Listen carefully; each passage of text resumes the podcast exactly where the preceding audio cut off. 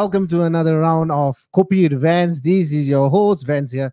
I mean, a lot of things happened during the five minutes of countdown because I was dancing, was relaxing, and I'm sure um, our guest speakers as well. I got two very uh, a great, two serious gentlemen who are here today with us at Copy Vance. I'm going to introduce to them uh, to you all very very soon.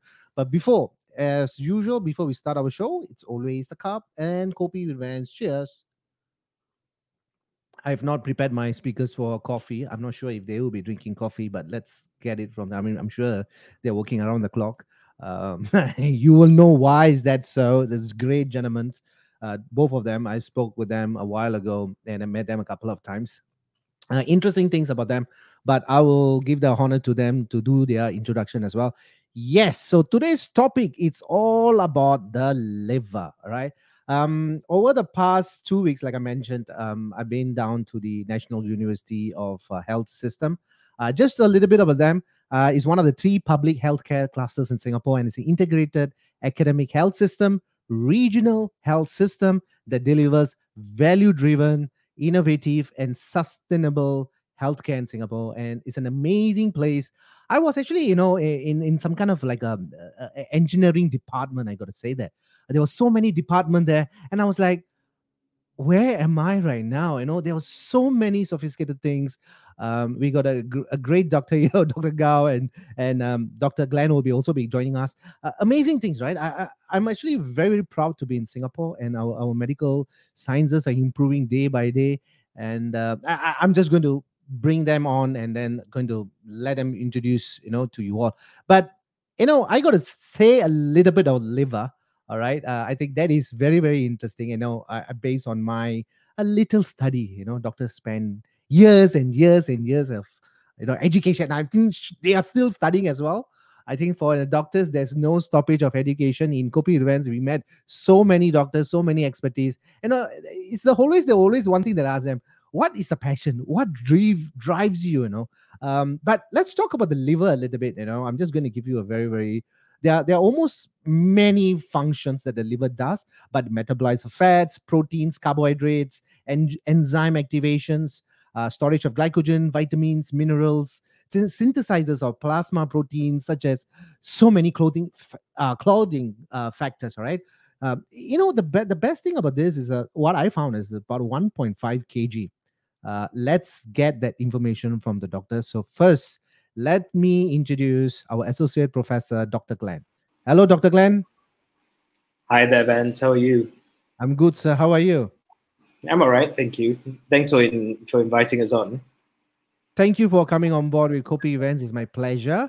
Uh, if you can just give me a couple of seconds because I'm going to invite Dr. Gao as well. Hello, Dr. Gao. Hello, me, good sir? evening, everyone. Yes, here loud and clear. Thank you, Dr. Gao Yujia. And uh, we have both, uh, you know, doctors on board. One, of course, is an associate professor, and um, also the um, Dr. Gao is also associate consultant.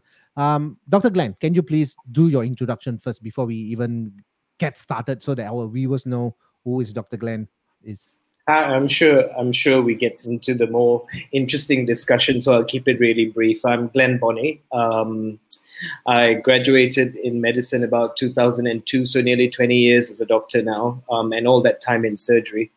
Um, I am a liver, pancreas, and kidney transplant surgeon, and I operate on cancers of the liver, pancreas, and gallbladder, including some some non-cancer diseases like gallstones as well.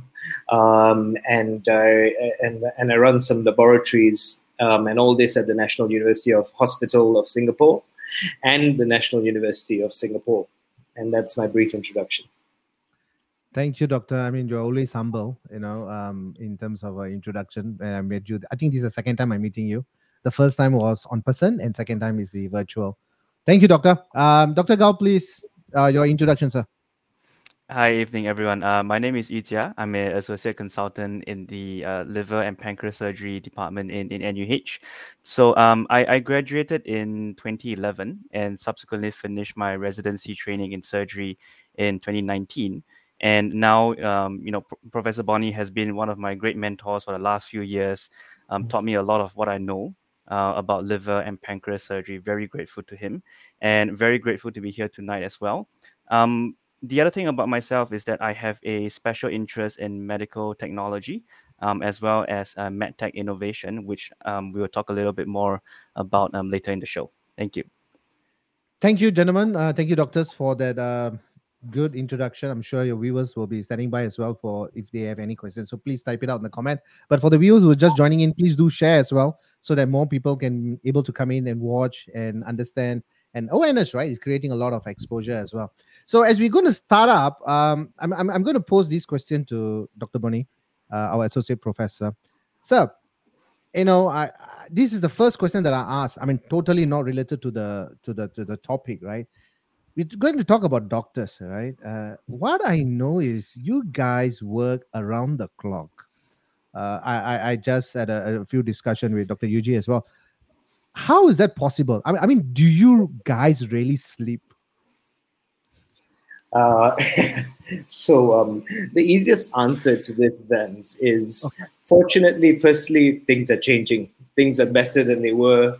Um, people who trained me had it much worse. I probably had it much worse than than Yujia did, and things are changing for the better in this sense. So don't put people off doing medicine. The second thing to frame this is to say that it's not not every specialty within within medicine requires proper sleep deprivation. You know, um, uh, there are certain specialties that if it, that allows you a very good work-life balance, and you know, and you can choose to do those specialties. But certainly, Yujia and me are in a specialty that even uh, in training to do it and doing it, um, it, it has it, it, takes its toll. Um, the worst uh, um, in recent memories was two years ago when me and a colleague of mine had two cancers and and three three transplants all back to back that happened over the course of just over two days. Um, and so we were kind of catching naps and we were hot bedding in one bed where I would get some rest and then I'll be in the operating room, he'd rest, and then I'll be in the, and then we do the donors and we'd hot bed this over about two days and stuff. So yes, it gets extreme. But the big thing is that it's hugely rewarding. I'd do it all again and with with with you know with half the salary and half the recognition and stuff like that thank you doctor i mean um i mean that i i, I it definitely have to be what i always say is that um doctors are actually uh the angels sent down to the planet earth to take care of the humans. I mean it, it has to be i don't know it, it has to be a special talent a special interest. Um, it's more than a commitment it's more than a passion love. I think that you you i mean doctors have it. So thank you so much doctor. I'm going back to dr yujia again. Um, is it right to say that all doctors have to sleep on the floor of the operating theater? Because this is what we see, right? I'm not sure, but I know there are sometimes when you do your operations and kind of stuff, you know, it can be dirty, but who cares about it when you are exhausted and you are saving a life? And and I, the most of the time that I speak to doctors, they say, "Oh, a minimum eight hours operation or nine hours." I was like, "How you guys stand and you know, if you there's something itchy, you can't I how, how is that possible, doctor? Come on, you, you gotta highlight some uh, light on us.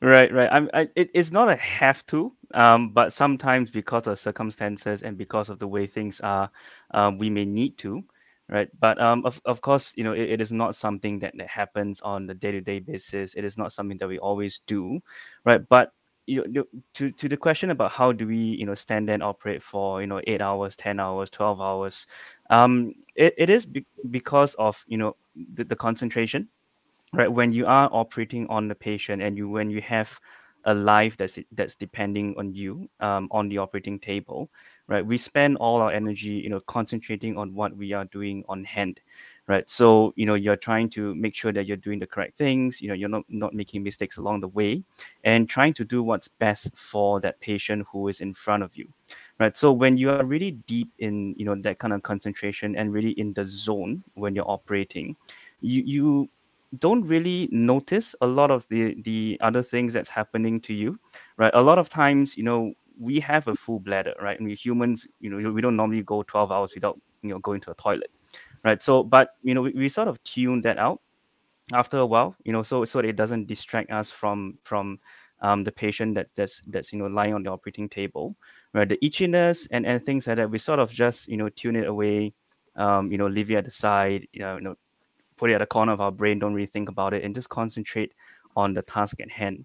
So I, I think it is that that level of concentration and of course training um, that we've been given over the years and the experience that we've given that really allows us to you know be able to to stand there for hours on end and you know doing what's right for the patient in front of us and you know sometimes it may require us to take very you know minimal breaks or rest in between our cases right but again you know once you're on the operating table when you're in the zone you know you just put fatigue aside and you carry on yeah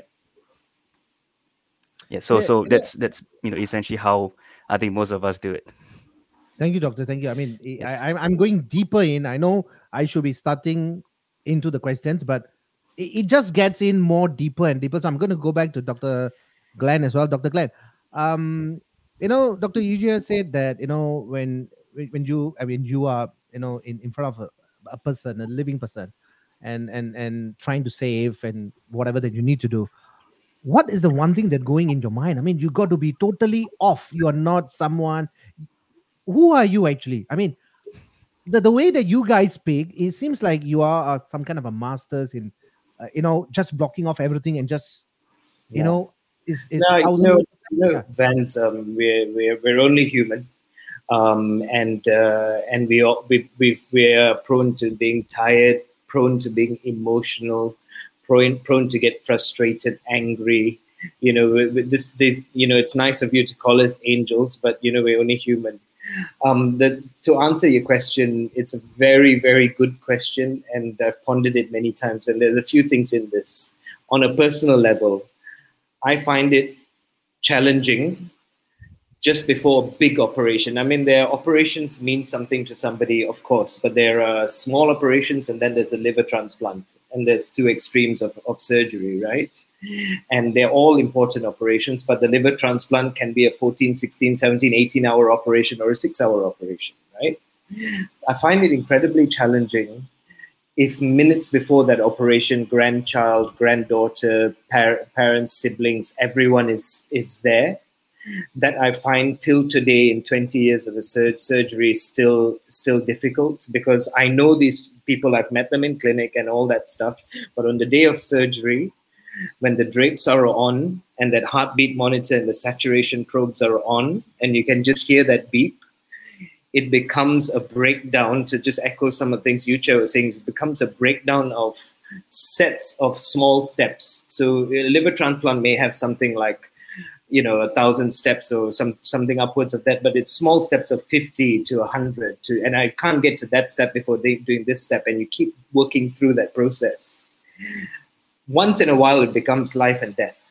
And I would say in our hands, that happens once every three to six months and having a measure of how you contain that and being being um, measured in how you give instructions or move in an efficient manner um, hel- helps you generally cope you know with, with with what's with what's going on with the task at hand yeah Thank you, doctor. Thank you for um, shining some light on that on that topic because I think it is very very crucial. You know, I mean, we do not know what exactly is happening inside the operating theater room. You know, all we know is, you know, you guys are like out of a different dimension.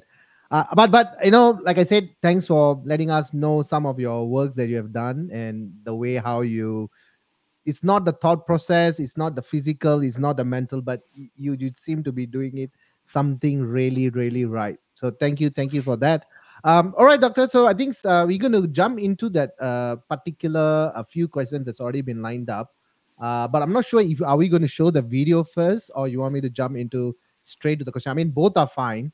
Um do you think I- we should show them the video first or should we jump into the questions? I think one good way, Vance, is is I think you've you've got a few of these questions, basics about liver, because it's one of those Yeah. organs that people not necessarily know t- a ton about.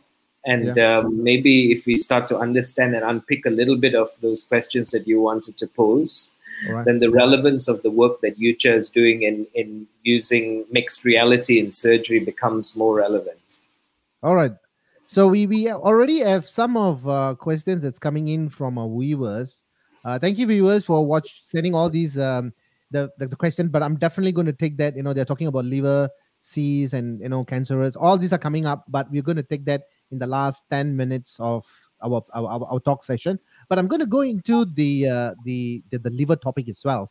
Uh, maybe Dr. Glenn, maybe you get started, sir. Uh, what are some of the reasons why a person may need a liver surgery? A lot of people might not know this, uh, even I myself. But but why is that a, a, a surgery needed?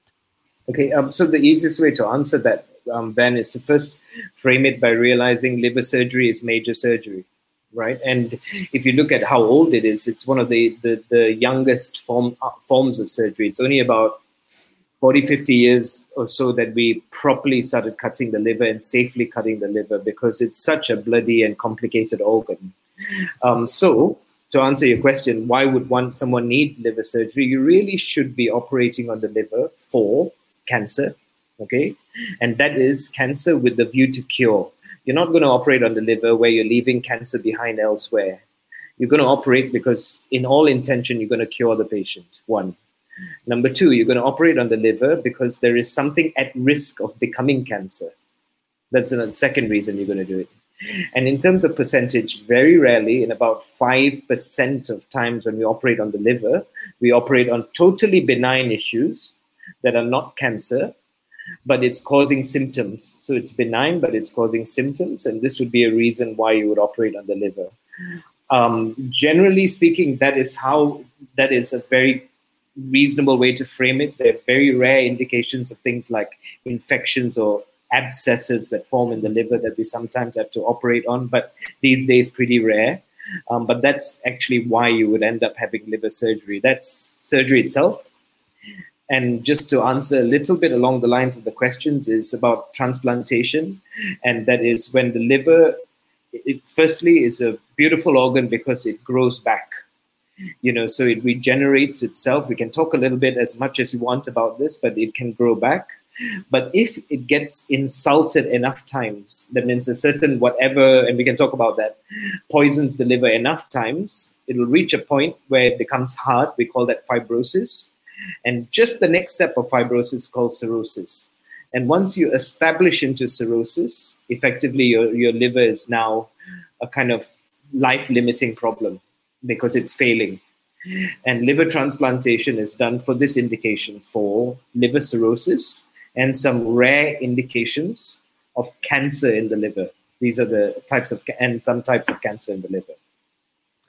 Thank you, doc- thank you, doctor. Um, doctor, it's also is it true that the liver weighs about 1.5 kg? Because this is what is all been told. Um, so varies varies with age, varies with size, uh, with with um, size of the patient, um, and so smallest liver I've been involved in fits on the glove of a hand, and that's in a newborn baby that needed a liver transplant.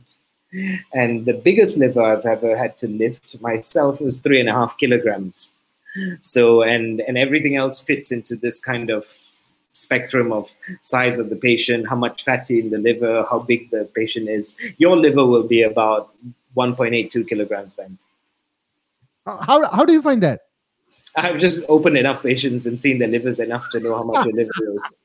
so that shows the, the, number of years of experiences. You look at, oh, you are like uh, 1.7 kg, you are 1.2. All right. It's a, it's a very important, it, it's, it, we, we, we smile and joke, but as transplant surgeons, quite an important question because often we go to donors and then we are making decisions on size of the liver based on the recipient. So whether it'll fit, whether there's too little, whether there's too much, and stuff like that. So you get pretty good at estimating sizes of livers, etc. as well. Thank you, doctor. Thank you for um, that particular question. I, I, can see that a lot of more questions are coming in. Uh, thank you, viewers. So please keep on uh, posting all these uh, particular questions that you want to ask the doctors. I definitely will pull them in. And I do see a viewer is asking in in in Malay. Bahasa Melayu. All right. You want to please type it out in English so that it's easier I can, for me to I can, I can handle Williams. Okay. uh, boleh. So William Alright. ditanya saya mau tanya di negara mana dan hospital apa transplant liver dan kidney yang murah dan banyak donor. Apa yang penting ialah tak boleh donor di negara orang lain. Okay, ini tak biasa. Biasanya kalau di negara lain um, donor itu untuk orang dari warga negara yang itu. So kalau di Singapura um, uh, um, donor datang dari orang Singapura untuk orang Singapura. Tapi we can do what's called living donor. Maksudnya ada ahli keluarga beri separuh the liver donated to a liver transplant to somebody else. And that's called living donor transplantation. It's very common in, in Asia and we do it very successfully in NUH. Thank you, doctor. Thank you for that multi-skill, multi-talented on um, different languages as well. Thank you so much. Are you actually quite fluent in uh, Bahasa Melayu? All right. Thank you, All right. Okay. Uh, we are going to go to the next particular question that's already been lined up. Um, what is so different about liver surgery compared to others? About doctor, you see, we, we do often hear, um, you know, myocardial infarction, um, you know, a particular, you know, uh, orthopedics doing, uh, you know, we we hear all these common, are rather common, right? But you know, talking about liver surgery, you know, it's it's it's coming. Is it something that is not well known, or is it that nobody is speaking about it, or is this that it's very closed doors, doctor? Well, I mean, liver, liver surgery is is not say like a closed closed door thing, but um, like like what um Professor Bonney said that liver surgery is is quite a young kind of a surgery, right? It is definitely not you know one of those that's been around for hundreds of years, and you know people know a lot about. And it's also not one of the more common surgeries that we hear about, right? Which is why I think there are a lot of things that um, you know people may not really know or understand about liver surgery right but but the thing about surgery and why it may be a little bit different compared to others is that it's it's mainly because the liver is a very complex organ right so you know like you mentioned at the start of- of, the talk that you know there's so many different functions that it performs you know it, it stores energy it produces energy it produces heat you know it it you know affects the way our blood clots and things like that so every time something happens to a liver, right, in one way or another, you know, some of these functions may get affected, right? And every time we operate on a liver, right, one of these, you know, um, functions of the liver, you know, has the, the potential, right, to be affected. Right? Sometimes a little bit, sometimes a lot, right? So whenever we whenever we do surgery on a liver, we don't just have to take into consideration the surgery itself, um, you know the, the physical complexity and the physical challenges of doing a liver surgery but we also have to take into account a lot of the other functions of the liver right and- whether or not doing a surgery in this case would actually cause any rever- irreversible damage or harm to the liver right and whether or not the liver can actually recover um, after a surgery right because the thing is you know the last thing you want to do is to do a liver surgery for a patient and then leave the liver in a state where you know it is unable to cope with all the functions of the body after the surgery right so we have to make sure that whatever we do with the liver um, you know be it replacing it or removing a portion of it we have to leave, leave the, the patients with a functional liver right um, at the end of the surgery right? Be- because if we don't do that then we'll be putting the patients you know at, at risk of having a liver failure after the surgery right? And it is because of this which is why you know liver surgery you know is is not exactly the same right, as a lot of other surgeries right? Because there are you know other forms of surgery which can also be very complex right? But it may not have the you know significant uh, or significance of downstream effects of removing that organ right? Regardless of how difficult that surgery may be right so the the liver you know it, it, it is an organ of beauty.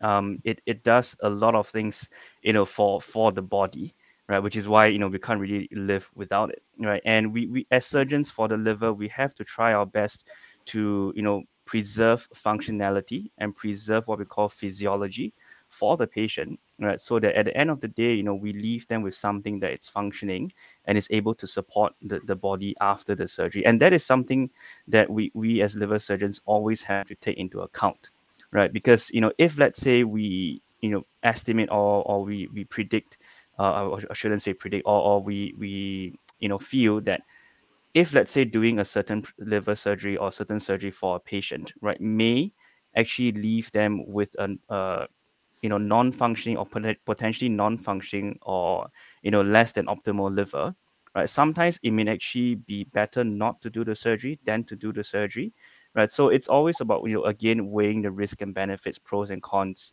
um, and and ultimately patient outcome um, when making these decisions. Yeah so that is is that added layer of complexity you know to to the liver right? Which makes it you know a little bit more challenging but at the same time um, it is the beauty of the organ itself Thank you, doctor. I mean, it, it, seems like you guys are like electrical specialists or engineers. You know, you know, there's so much of things that you know. I was looking at the just the basic anatomy of it. I'm like, uh, okay, probably I don't want to look at it. But what I was told, or what I was, I mean, going through on my own little little research that the liver is a storehouse, it's a manufacturing hub, and a processing plant. Plant, all right. But it seems like a industrial, some kind of a big industrial or engineering company is happening in the body. As we try to explore, uh, we talk with the cardiologists, we talk with the orthopedics, we, we, we talk with, but this is very, very interesting because one, a particular organ does so many functions. That's that's an amazing kind of a organ in our body, right? Yeah, you, you know, um, Vance, if you think about it, you've heard of the heart lung machine. So yeah. when the things when things go bad for your for your heart or lung, you can be put on a machine. And uh, there's the iron lung. So if something goes bad for your lung, you can just be put on the lung lung machine. Then there's dialysis for the kidney, etc. That if the kidney goes wrong, you can do that. And there's there's lens and lens of bowel, so you can take bits of bowel out and still be very functional. There is no replacement for your liver other than a liver transplant you know and that actually you say wow we can put a man on the moon we can do all this stuff but we can't actually do anything to replace a failing liver other than a liver transplant to date. And and that alone not reflects just the fact of what we do is is complex but more is how complex that organ really is. And it's there's probably not enough time to get into all its functionality but your summary of it being a factory is probably as good as it probably needs to be understood. Yeah Thank you, doctor. I think we will take a few questions right now because uh, was actually uh, still waiting it to be answered. So let's get it from the first one. Um, is from Christina. Uh, Christina has asked, can a liver cyst that is about 0.7 mm and round in shape can be cancerous in due time? Must it be removed to be safe? It's a CT scan needed to have a better understanding of the cyst. Yujia?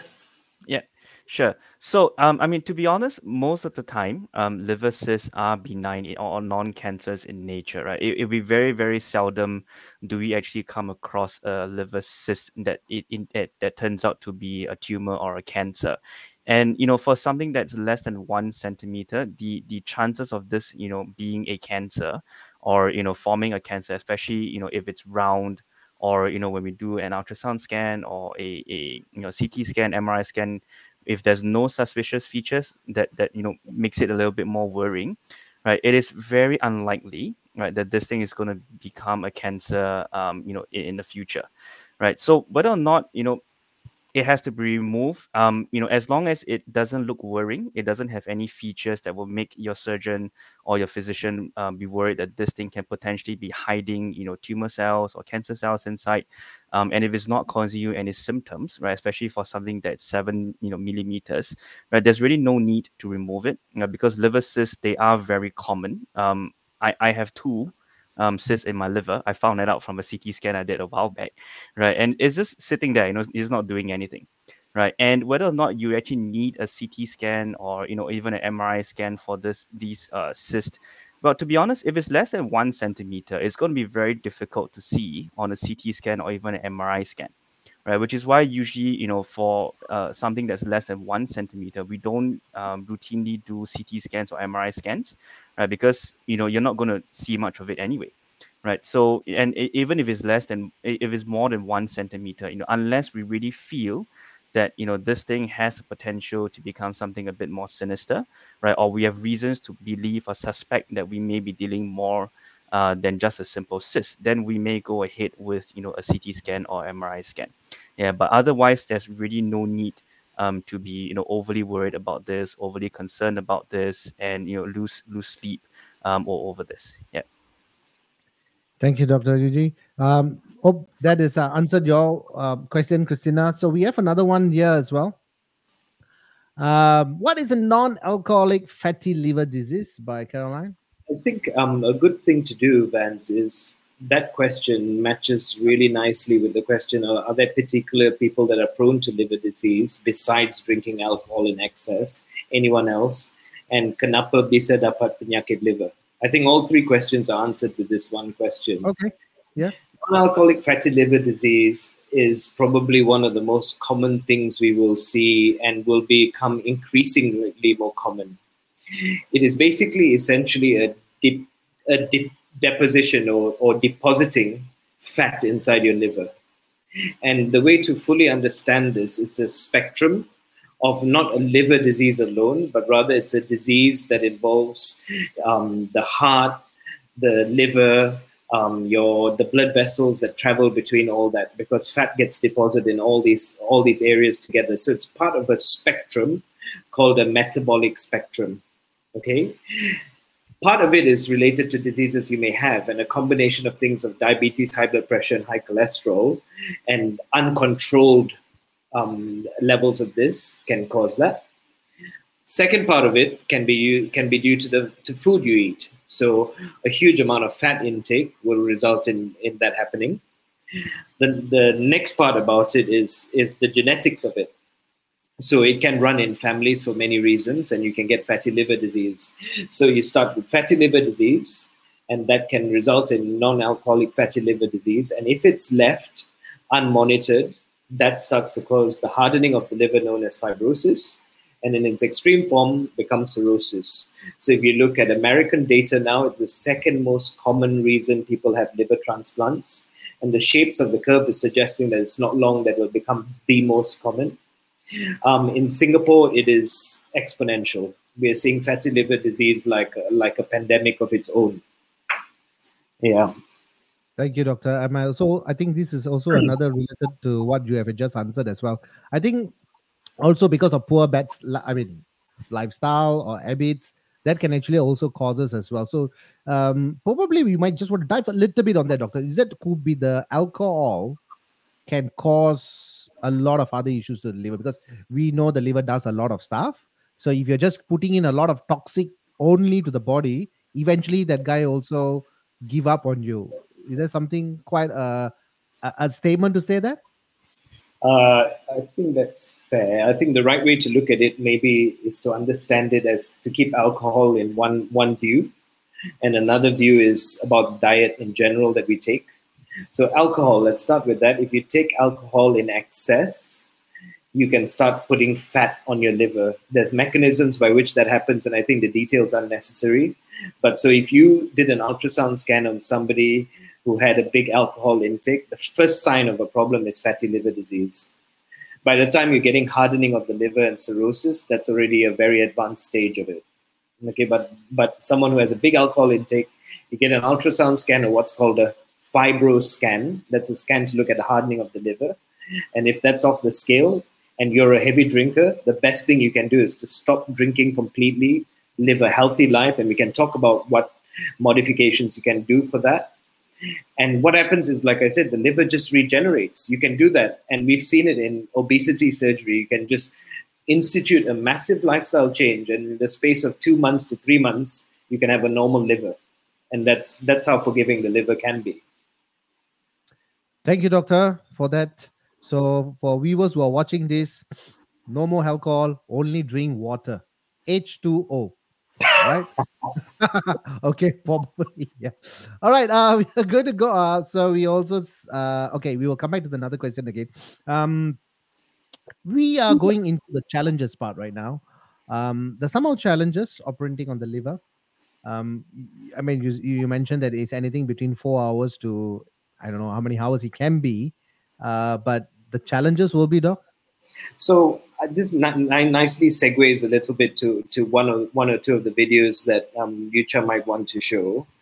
Um, the challenges of operating on the liver can can be okay. The first first biggest challenge is that that the technical aspect of dividing the liver is a very bloody organ with lots of thing called bile ducts running across it and big, huge blood vessels going in and out of it. So, understanding that anatomy and knowing exactly what you need to carve out so that you're actually taking out and clearing the cancer and leaving behind a good volume and good amount of functioning liver. That's probably the very baseline of understanding what the challenges of operating on the liver is. So I'll take that concept one step further. And so if you imagine you're looking now at a three dimensional organ, and somewhere inside this organ is two or three cancers. And, and these cancers intertwine in between blood vessels and bile ducts, etc. And you have to carve your way such that you're going to preserve all the blood vessels that are going back to the remnant liver, but take out the cancer safely. What senior surgeons can do is look at CT scans, and what we automatically do is you suddenly process a three dimensional picture in your head of exactly when I start cutting, I'm going to see these structures, and then I'm going to see those structures, and I'm going to preserve this, but I'm going to take that, and you're going to go and do that. What is becoming more and more exciting, so taking this one step further, is we now start to do this by keyhole surgery. In fact, um, I'm doing a case tomorrow that Yujia is going to help me like this, and where we're taking the whole left part of the liver out by through small holes in the in the tummy, and with a big camera screen, and then you start operating by keyhole surgery. So there's very small cuts on the patient. So it used to be that you used to get a big cut right down your tummy and over to the right, but now by and large everything's moving towards keyhole surgery, and in NUH we're now moving that into robotic surgery. So we're operating with a robot. So when you start doing that, the baseline to this is having a full appreciation of exactly where, where the tumor is and where all the important blood vessels are. So we ask a question um, of can you then put some form of technology onto the liver that allows a surgeon to almost have like Superman eyes to look through the organ so that you can start seeing things inside the organ in real time as you're operating so you know where you're cutting to caveat that, like I say, senior surgeons, generally speaking, we know anyway where we're going inside the organ. So, but as you're mounting the curve and in very complex cases, it's likely that technology like this would be adopted into something useful. So you just spent an inordinate amount of time, and I don't know where he finds those hours that he does it, um, in trying to figure out how to bring that kind of mixed reality into surgery and he's got a few really funky videos to share if, if, if, you want to see. Yes, doctor. Thank you for that. I think that will be very uh, exciting to show their our viewers as well. Um, I got a uh, I got a bit of experience doing that, so it was fun looking into Good. it. So I was actually thinking, um, instead of showing you a video, um, why don't I show you how it actually works? Um, I, I'll, Okay. Just do a live demo now. Right. So, okay. right, Okay, great. Can see my screen. that's right. Okay, give me a minute. All righty. Okay, great. So this is the view um, from the device, the HoloLens that I'm wearing. Okay, and essentially this is what you see through um, my visors, right? So pardon me, there's a little bit of lag between the video and the audio, right? But what I've done is that I've actually pulled a scan um, from one of our patients, right? And this is what you call a segmented scan, right? So what we did was that we, you know, took the, the CT scan from the patient, um, we you know did some processing and AI um, you know analysis for the image, and after that we we sort of isolated the various structures within the liver, and this is kind of what you see, right? So like what Prof. Bonney was talking about is that you know for for a junior consultant or for a resident who is still in training, one of the most difficult things that we have to do is to try and make sense of the CT scans and MRI scans that we see, and convert a two-dimensional image into a three-dimensional you know picture that uh, we, we can sort of you know see in our mind right? And th- that takes years and years and years of experience and training to be able to do right? So what this device does is that it sort of skips that step. And what it you know and, and it shows you the scan in a three-dimensional form so as you can see right i have this image in front of me right so it looks static now right but what i can do is that i can actually you know grab onto the image right and i can move it right? So as you see, it it feels like as though I'm actually holding a physical object, right? But you know, this object is completely virtual, right? It's you know rendered by the Hololens um, in front of me, and the cameras on the Hololens actually recognize, right, the movements of my hand, right, and you know it, it knows that i'm interacting with this image right? So i can look at it from different angles right? I can you know zoom in zoom out. And this allows me right who you know someone who is still early in his in, in his training um, for liver surgery to really appreciate you know all the different structures there are that's inside the liver right? So as you can see right this this two you know big blobs at on on my right hand side right? This are actually you know the the liver itself right? And those lines that you see in the rest of the image, those are the blood vessels inside the, the liver, right? So the red color one, right, represents the arteries um, that's going into the liver, right? So you can see it here going into uh, the liver, right? There's a little bit of lag in the video, right? Then the, the dark blue, right? This is the vein, right? That takes blood from the intestines and, and everything in, back into the liver, right? This is the one here, right? And the blood vessels in turquoise or you know light blue color, right? These are the blood vessels and the veins that you know take blood from the liver and return it back to the heart. So as you can see, you know, if we are to remove any single portion of the liver, mm-hmm. right it is a huge amount of you know structures and blood vessels that we have to go through right? And for someone you know who is not trained or you know who is just starting out doing liver surgery this is a extremely extremely daunting task for us right? Because you know just like like for example if i want to cut the liver here right the number of structures that i'm going to encounter along the way um, you know, it's going to be difficult to count, right? And how do you know you're on the right track when doing a liver surgery, right? So technologies like this, you know, just really helps us to to to mount the learning curve um, a little bit faster. Um, it's about shifting the cognitive load, right? Where you know, instead of me struggling to convert a 2D scan into a three dimensional image, I have this thing that's already you know displayed in front of me, and by moving the cognitive load away from this task, I can then concentrate on actually planning for my surgery, right? So I know that if I'm going to cut along this line, right, these are the potential structures and these are the potential, you know, big blood vessels that I'm going to encounter along the way. And I know that when I reach this area during the surgery itself, I got to be a little bit careful, right? And if let's say I see certain features or certain landmarks when I'm doing the operation, right? I know that where I know exactly where I am, right, within the liver, and that really helps me with you know wayfinding, right, when I'm doing a surgery. Because one of the biggest um, pitfalls uh, for liver surgery, especially for for junior surgeons, is that sometimes you know it may be difficult to know exactly where you are, right, once you start cutting into the liver, especially when we're doing it um, in a keyhole surgery. So you know having this image and having the ability right, to really see and to predict, you know, things that may be coming up um, as you're cutting along the liver. That really, really helps us uh, along the way. Yeah. So yeah, it's going to stop my screen share now. Thank you, doctor. Um, right. You know, doctor, at this point of uh, the discussion, I think I'm going to uh, encourage my son to play more video games.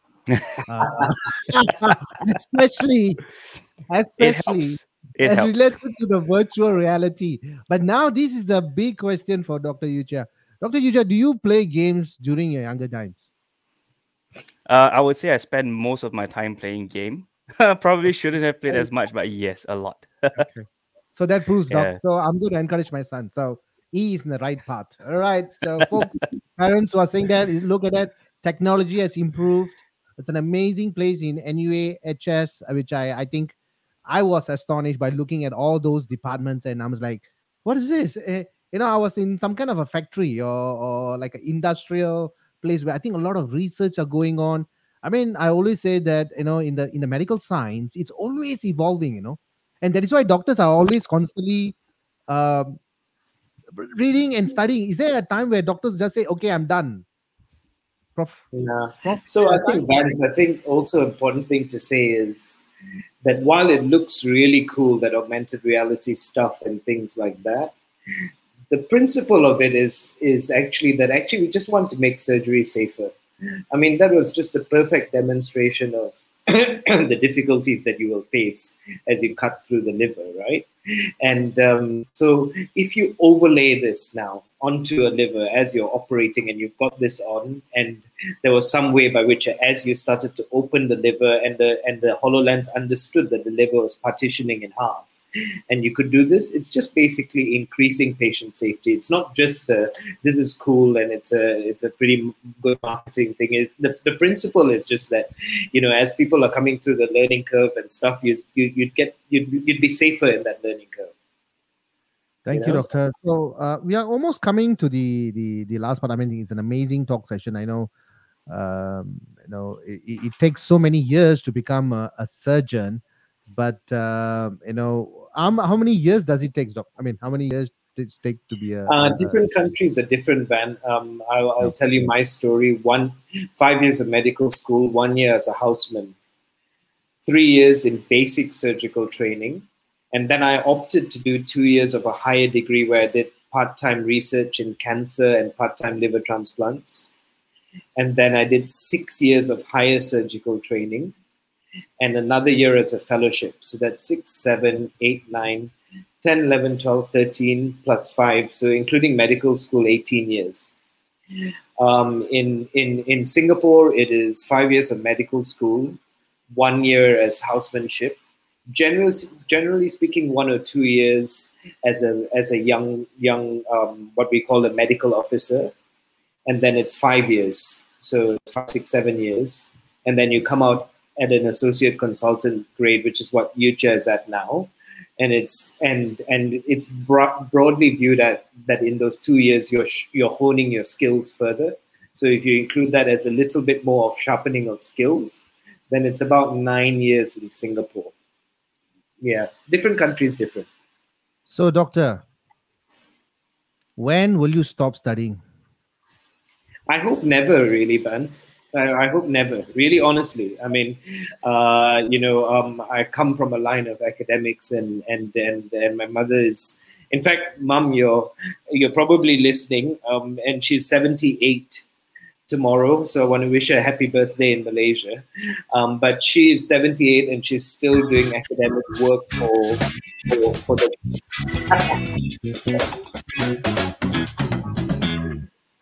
so your message to mom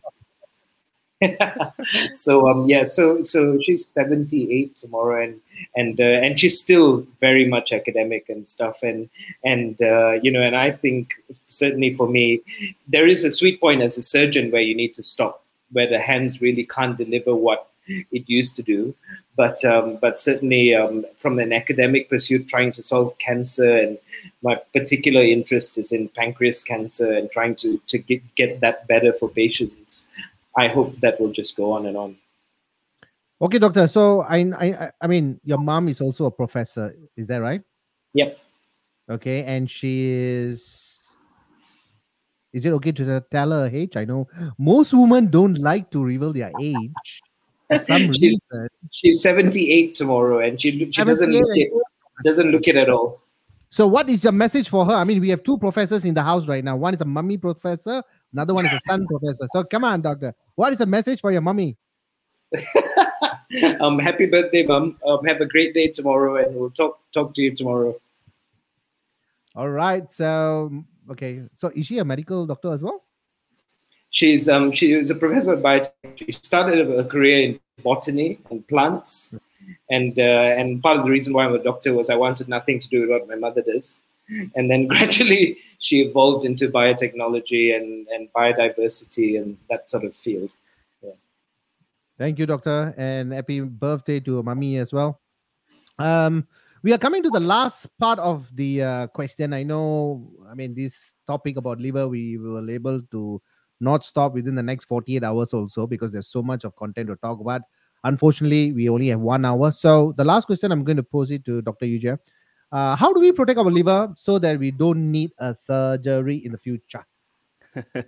well, I mean, I, I think a large part of it is is about healthy lifestyle and doing things in moderation, right? So, like like what Prof. Bonney said, um, you know, a lot of the the you know toxins and you know things that cause injury to the liver has to do with our lifestyle um, you know the, the food that we eat you know the, the, the things that we drink you know be it alcoholic or non-alcoholic you know a lot of these things have detrimental effects on the liver right? And but you know the, the same goes for any other organ in the body right? So you know it, the liver doesn't exist in isolation. It exists as a whole ecosystem within the entire body right? So you know the, the best way to protect the liver is to essentially protect the entire body right? So you know make sure you get enough rest make sure you get enough fluids you know exercise um you know eat in moderation don't go overboard avoid all you know trying to avoid all the fatty food fried food oily food you know um cut down alcohol cut down smoking. It, it doesn't mean that you know you can't do any of this right? Or you must abstain completely from any of this right? But it is all you know about balance you know finding that that balance between you know excess and what's adequate right and really just you know having things in moderation and you know don't go crazy about some of these things that you know we know can potentially harm the liver yeah so i i think that would be you know what we would usually advise our patients and you know also our friends and families to you know have having the best way to avoid you know ending up um, needing a surgery for the liver Yeah. Thank you, doctor. Thank you. Thank you so much. Um, I, mean, it, it, it, it's such a fruitful session. I mean, today we, we talked about a lot about things about liver, what it does, uh, how you guys, you know, um, look into dissect with the new technology which is coming in. and It's always evolving. And I think even though the technology can be there, but I think that person who's making that choices that's controlling if nerves, is emotions, you know you can just minus all that off and you're just like a i don't know what to call you all seriously. You're not a robot. You're not an angel. You guys are just amazing. And just look at yourself dr Bonney i mean you are constantly studying since the day your mom enrolled you in school. And now also you're still studying. How about that you know? It, it is a gift of uh, I, I don't know what to say. It's just a pure blessings. And i think uh, all doctors are definitely heroes because uh, just before this show started, I was talking to Dr. Yujia. He's here since morning, all right, and he have not went back home. He has just done a surgery, and I asked him when he's going to come back again. He said tomorrow I'm going to be at 7 a.m. to prepare for another surgery. So it looks like you know constantly, you know, you guys are saving lives. I think it's an amazing job. So thank you so much for your contribution to the humankind, doctors. Doctor, before we end the show, any um, wise words from you, Dr. Bonney? Um, I think I just want to echo what you just says. Really, like I think the best thing I can say is you don't want to see us. I want to see you out running. You know, see you out running in the shopping malls and stuff like that. But don't come and see liver and pancreas surgeons and transplant surgeons like us. You know, live a healthy lifestyle, eat in moderation, exercise regularly. Um, there's lots of good evidence in things like you can Google this called intermittent fasting. Um, and actually, strangely, Vance, you're going to love this. There's very strong evidence that one black coffee a day reduces fatty liver very strong evidence and it just this wasn't planned. It wasn't a plug. That it just so happens that you that one strong black one black coffee a day can reduce fatty liver. So you know if if you have a combination of diabetes high blood pressure high cholesterol get that under control a bit of exercise eat well you know sleep well don't smoke black coffee a day and uh, and just avoid seeing people like us you know that would be. You know, doctor, I'm just going to hold you here for a while.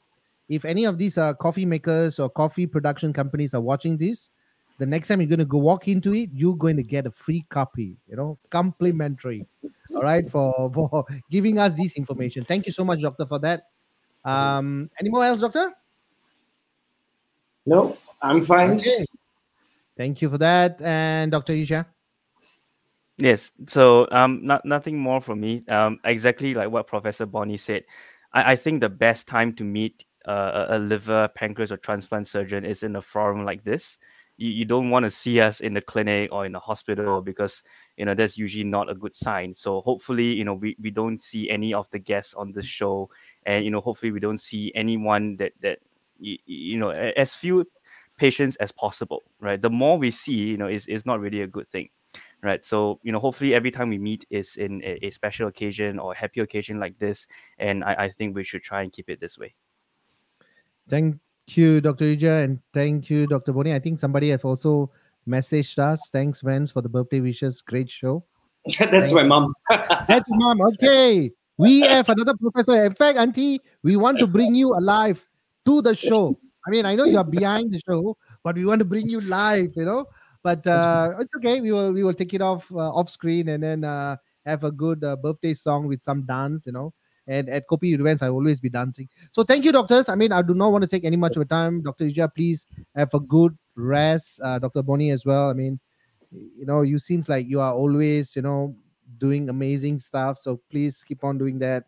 And um, I think we will going to catch up soon again for the next uh, segment, or maybe another possibility that we will work together with the National University of Health System. So thank you so much, doctors. I'm going to sign the both of you all out now. Thank you so much. Take care. Bye. Good night. Yeah. All right, so it's another amazing um, um, a talk session that I always enjoy having at Kopi events, and and and and that's the thing, right? I mean, eh, I'm not. I mean, thanks for the viewers who just mentioned that you know I, I do this on a regular basis. Yes, but uh, I think what is the most important thing is creating awareness and creating exposures. And if you believe in something, I think you should not just wait. You just got to do it, even though if there's some kind of failures that may happen, you just got to go through. Because when Kopi event started about two two years back or one one and a half years back, uh, it was just literally a, a small laptop with you know. But but now we have evolved so much, and I think today's session I learned as well. Because every topic that we want to bring back to uh, Kopi events, I always do my research, so I understand the body and and I, I do a little bit more research. So it's very very interesting to have uh, the both doctors uh, on board in Kopi with Vance. And um, thank you, Auntie, for your uh, birthday. I know we, you know the next time we should have some coffee as well. You know, thank you for the wishes as well, and uh, have a blessed birthday uh, from Kopi with Vance. So the next topic we are going to catch on, um, wait, let me see. It's going to come on the next week. That's right all right, we got a, a oncologist who's coming in. Who's going to talk about a lot about things about cancers, and um, we're going to have a great discussion as well to have create an awareness and exposures at Kopi with Vance. So yes, so I think it's time for me to say adios, but I will catch you really, really soon in just seven days' time, 9 p.m. at Kopi with. Oh, okay. I got a point. Uh, okay, that's that's that's Vance. All right, catch you then. I see ya. Bye bye.